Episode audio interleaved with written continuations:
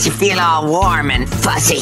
Disney explained where their gingerbread displays go after the holidays, and the video's gone viral. See, every year Disney World decorates the park with gingerbread houses, but who gets to eat the sweet treats after the decorations are brought down? One of the chefs at Disney reveals it's the bees. After we break down every piece of cookie, candy, and cute chocolate character, each gingerbread display is dismantled and brought to our tree farm. There, local Florida bees get to feast on sweets until every bit is gone. This helps the declining bee population by keeping them well fed during the winter months when food sources are harder to find. The wooden structures used to build the displays are then washed so we can reuse them during the next holiday season. That is unbelievable. Who knew? And the video has been viewed over 14 million times.